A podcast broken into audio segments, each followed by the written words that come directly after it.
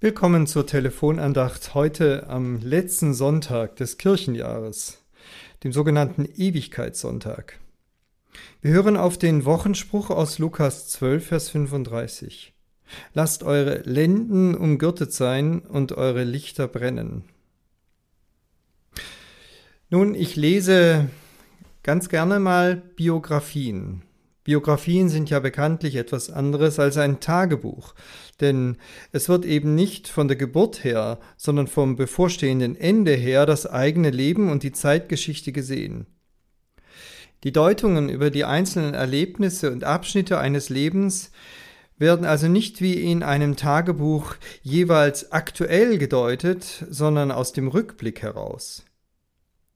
Eigentlich müsste der Standpunkt noch weiter verändert werden. Erst vom Tod her, ja von der Ewigkeit her, kann das ganze Leben wirklich gedeutet werden. Und das sagt die Bibel auch über uns Menschen. Und über uns Menschen im Einzelnen und über die Welt als Ganze. Vom Ende her soll sie gedeutet werden. Wenn uns diese Übersicht bis in die Einzelheiten hinein schon heute möglich wäre, dann würden wir jede Stunde mit der Gewissheit leben, dass Gott der Herr der Geschichte ist und dass er zuletzt den Sieg behalten wird.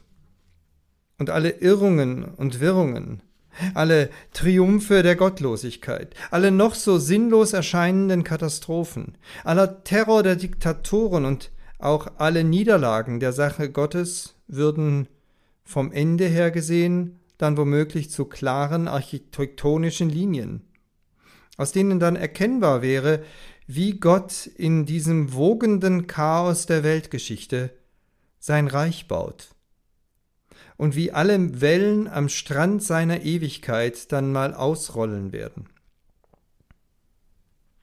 Aus dieser Sicht heraus ergibt sich die Gelassenheit des Glaubens und ein schier unvernünftiges Warten denn es steht ja noch etwas bevor, etwas steht aus, etwas von Gott her, was auf uns zukommt.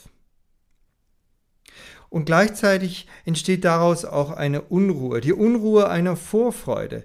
Wir wollen uns vorbereiten auf das, was kommen wird. Lasst eure Lenden umgürtet sein, also zieht euch an wie jemand, der gerade im Aufbruch ist, und lasst euer Licht brennen, heißt es im Lukasevangelium. Ja, wir wollen uns auf den Weg machen, auf den Weg auf Gott zu.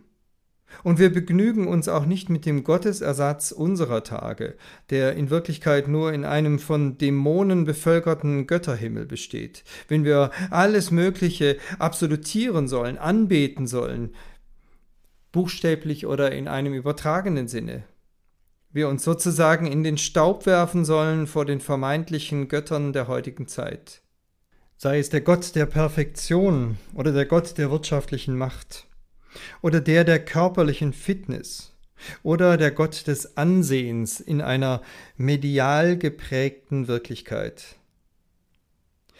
Nein, wir halten fest an unserem Herrn Jesus Christus, dem guten Hirten, der für die Seinen sorgt, der uns Geborgenheit schenkt und zugleich eine Perspektive, die eine Aufbruchstimmung hervorruft. Eine Aufbruchstimmung ohne Hetze, aber in der Perspektive, dass noch was kommt und wir eben deshalb nicht die Hände in den Schoß legen. Er gibt uns Vorfreude auf unsere ewige Zukunft. Es grüßt Sie herzlich am Ewigkeitssonntag Ihr Pfarrer Peter Rostan.